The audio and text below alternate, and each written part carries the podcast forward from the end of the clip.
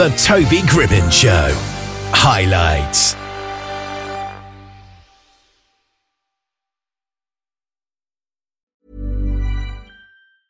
Hiring for your small business? If you're not looking for professionals on LinkedIn, you're looking in the wrong place. That's like looking for your car keys in a fish tank.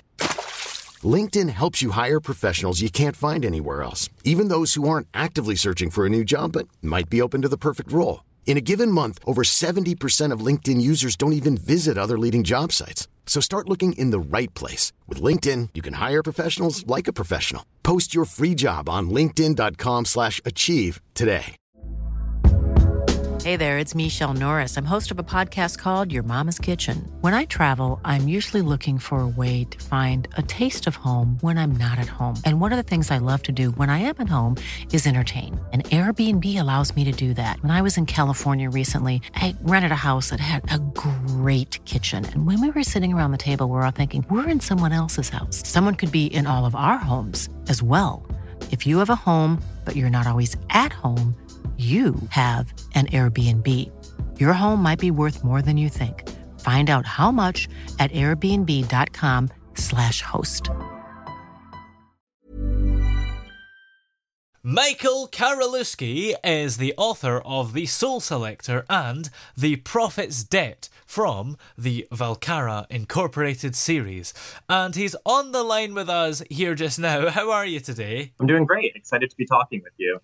Now, what was the kind of background behind um, those book names for uh, Valcara Incorporated? Yeah, so actually the, the series name, so right now there's two books um, mm. in the hmm. series that are incorporated. Um, it's the world of Valcara. It's this purgatory world that I created for the books. And so that's the Valcara portion. And then incorporated is um, bringing in the corporate side of things. So Valcara is a corporate version of purgatory. So I thought it just kind of gave a nice fantasy and corporate combo with the series name. Uh, and then I'll say for the book name, so the Soul Sector, which is the first book, that took me a very long time to get to. Uh, yeah. I love narration and the word soul is just a very important aspect of the books because the afterlife in this book, souls are traded uh, like stocks essentially. So soul sector, kind of like the financial sector, but for souls. And in the second book, the prophet's debt is just kind of little a little pun. Um, prophet's debt, kind of an oxymoron, but you know, a prophet is a, a, seer, and there's a prophet in the second book that has a debt to pay. So yeah. these are kind of the backgrounds of the names.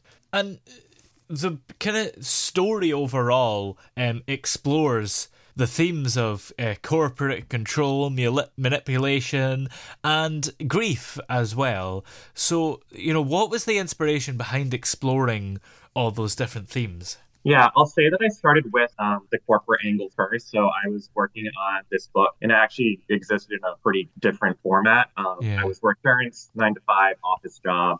Um, and I kind of was really enjoying my time in corporate America. And it was writing a story about a character working at a company if there was magic in So basically, if you could sell like fortune telling, tarot card readings, and just different magical types of services. Um, and that is what I was working on until um, halfway through the book. Um, I was working at one insurance company, and then my department got wired, and it really wasn't a very pleasant experience for me. I felt like I was doing really well in my current role, and then going to the new company, I just wasn't thriving as much. I felt very much like I was trapped in limbo. And I think that my writing took more of a, a more uh, cynical approach. And so that's where I kind of started writing more about corporate greed, having felt like I was kind of like, you know, on just getting acquired by a different company. Um, and then it kind of turned into that metaphorical limbo. It's like, all right, well, I love talking about fantasy and, you know, the afterlife and death are such interesting topics to me. So I kind of merged the corporate side of things and my interest in the existential and afterlife and kind of just melded it together and that kind of is where the story really got uh, kicked into high gear.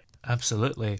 Uh, uh, and the main character uh, feels grief and healing throughout the series. So, how do you view the complexities of grief uh, uh, and the path to healing? I think that um, that was some of the hardest, um, the hardest themes to delve into. Um, mm. I can be usually pretty a little sarcastic and you know dry humor. Um, a lot of the book reads satirical, um, but also serious. Um, going into some of the more the more emotional um, aspect was really important to me and definitely helped me explore kind of my own feelings of grief and how you kind of work through those moments of despair. And I think it's it can either you know grief can really either hurt a person that they can't ever come back from, but I think it also just gives you such an opportunity to grow and turn into something more resilient. And yeah. so just tapping into those those characters with uh, my into those uh, feelings with my main character Rose, she starts off in a very broken and dark, dark place, and just trying to you know work through some of my own issues in life and kind of just getting to work through it with her and just understanding that even in your darkest moments, there are going to be people and experiences that can help you kind of get over that. And so it's kind of a cathartic experience for me, just kind of working through it with the character. And that's one of my favorite aspects is kind of she goes on a redemption quest where she she rediscovers who she used to be before she was uh, taken down by a grief and she turns into um, a better version of herself, which I found pretty yeah, satisfying. Absolutely. Um, and apart from the kind of uh, dark dilemmas in the story, you also bring in an afterlife perspective. Um, to give readers an existential philosophy, perhaps, don't you? Yes, I um, I have always been uh, I've always been uh, an existential philosopher. I, I like to kind of ponder the great the great mysteries of life and um, just kind of thinking about what really is out there after life and kind of mm. interrogate my own thoughts on it because it is such a complicated answer or a complicated question, obviously. Um, I just, I love thinking about those things. I love just, you know, just pondering and creating different possibilities. Um, and so that was really just kind of fun to just make up my own uh, version of the afterlife. Yeah. Unfortunately, it's kind of a darker version and I'm, I'm hoping, I'm hoping if there is an afterlife, it's not this one because this one is, uh, you know, I, nobody wants to work in capitalist purgatory forever. Yeah. Um, but it was like it just kind of felt like the perfect, um, the, the perfect kind of uh, analogy for how I was feeling in my life, um, just in terms of feeling in limbo at work and then just expanding that to the life. Yeah. Hiring for your small business? If you're not looking for professionals on LinkedIn, you're looking in the wrong place. That's like looking for your car keys in a fish tank. LinkedIn helps you hire professionals you can't find anywhere else, even those who aren't actively searching for a new job but might be open to the perfect role. In a given month, over 70% of LinkedIn users don't even visit other leading job sites. So start looking in the right place. With LinkedIn, you can hire professionals like a professional. Post your free job on linkedin.com slash achieve today. Millions of people have lost weight with personalized plans from Noom. Like Evan, who can't stand salads and still lost 50 pounds. Salads generally for most people are the easy button, right?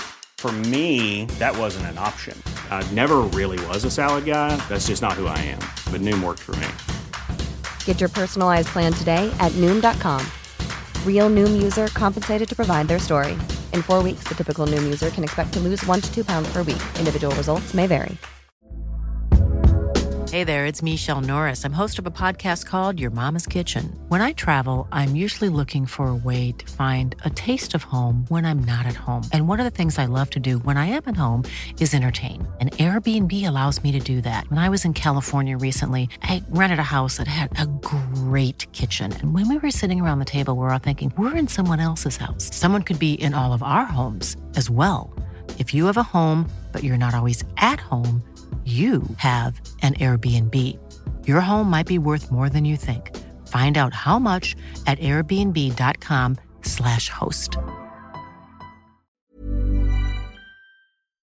Uh, uh, and how do you come up with, you know, such vivid ideas like that? Oh, I think uh, my mom always is like, "What goes on in that brain of yours that you come up yeah. with these ideas?" And I'm like, "I wish I could tell you." Yeah. Um, I just, I've always been creative. I've always had kind of a wild imagination. Been writing since I was a child. Um, I get most of my ideas when I'm out in nature and walking and just having my alone time, uh, listening to music. I think just getting the ideas, it's just, you just have to let your brain be receptive to crazy ideas and then whittle them down and get to something that actually makes some sense because a lot of these ideas start off as pretty bizarre and they remain bizarre, but it's really just don't say no to any idea. I journal every day, uh, and that's kind of where I think a lot of my creative, uh, my creative flow comes from, where I could just be talking about something boring that happened in my day yesterday, and it just sparks an idea for a scene or character. And I think just always making time to interrogate the little the little things in life can really lead to some interesting book ideas. So I make sure to journal every day and I make sure to go out for walks every day and just let my mind go into overdrive. Absolutely.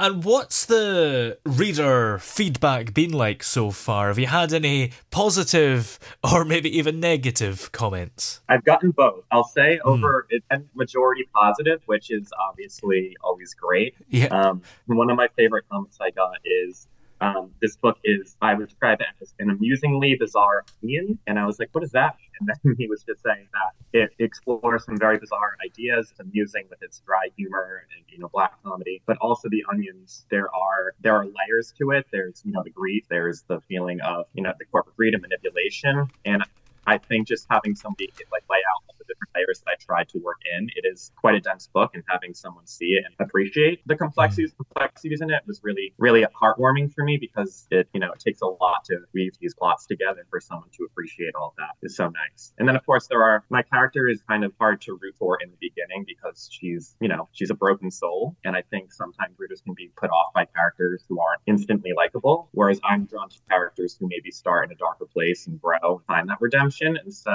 there have been situations where I think think sometimes my character can be off-putting to people who aren't attracted to maybe the anti-hero or more morally gray characters. And sometimes that can be difficult because obviously I feel very protective of my main protagonist, Rose. I've been writing her for years now. Um, some people don't like her. I take it somewhat personally, but I also understand that every reader has their own opinions and no opinion's wrong. That's what makes writing and reading uh, fascinating and you know, dynamic. So it's just fun. It's just fun to get comments, good or bad it just really it's just nice to know that the work is out there and people are uh, engaging with it. Absolutely. Now are there any plans for more books or stories um you know maybe either in this series or outside of it? Yes. So this series i intend to be about six books maybe maybe seven, maybe eight. I kind of have the overall series arc, but the number of books could still change. So I'm working on the third book in the series, um, but I'm also working on a spinoff um, right mm-hmm. now, actually, which I hope to be the next book that I put out, um, which is more of a young adult uh, fantasy. It takes place in the same universe, so it still has this Valkyrian purgatory. Uh, still has you know all of, all of that going on, but it's with new characters and storyline and it's been kind of fun uh, working with some new characters and just exploring some some different different themes with them. Um, so my, my plan right now is to work on that young adult novel and then put out the third the third book series after that. Excellent. Well, in the meantime, where are we able to find um, everything that you've came out with so far? Yeah, so I have my website, which is michaelkarolewski.com. Um, my books are available on Amazon. You can either search for The Soul Sector, you can search for The Prophet's Debt, um, or Valcara Incorporated. You can find Kindle, ebooks, and uh, paperbacks. Um, and then I'm just always posting on my Instagram uh, and Facebook. So um, I'm out there spreading the word, hoping to find new readers. So always out there. Excellent. Well, many thanks for talking to us today. It's been great to have you on the show. Great. Thank you so much. Great to talk with you.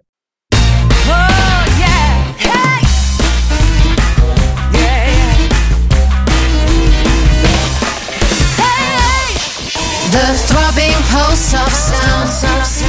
The Toby Gribbon Show.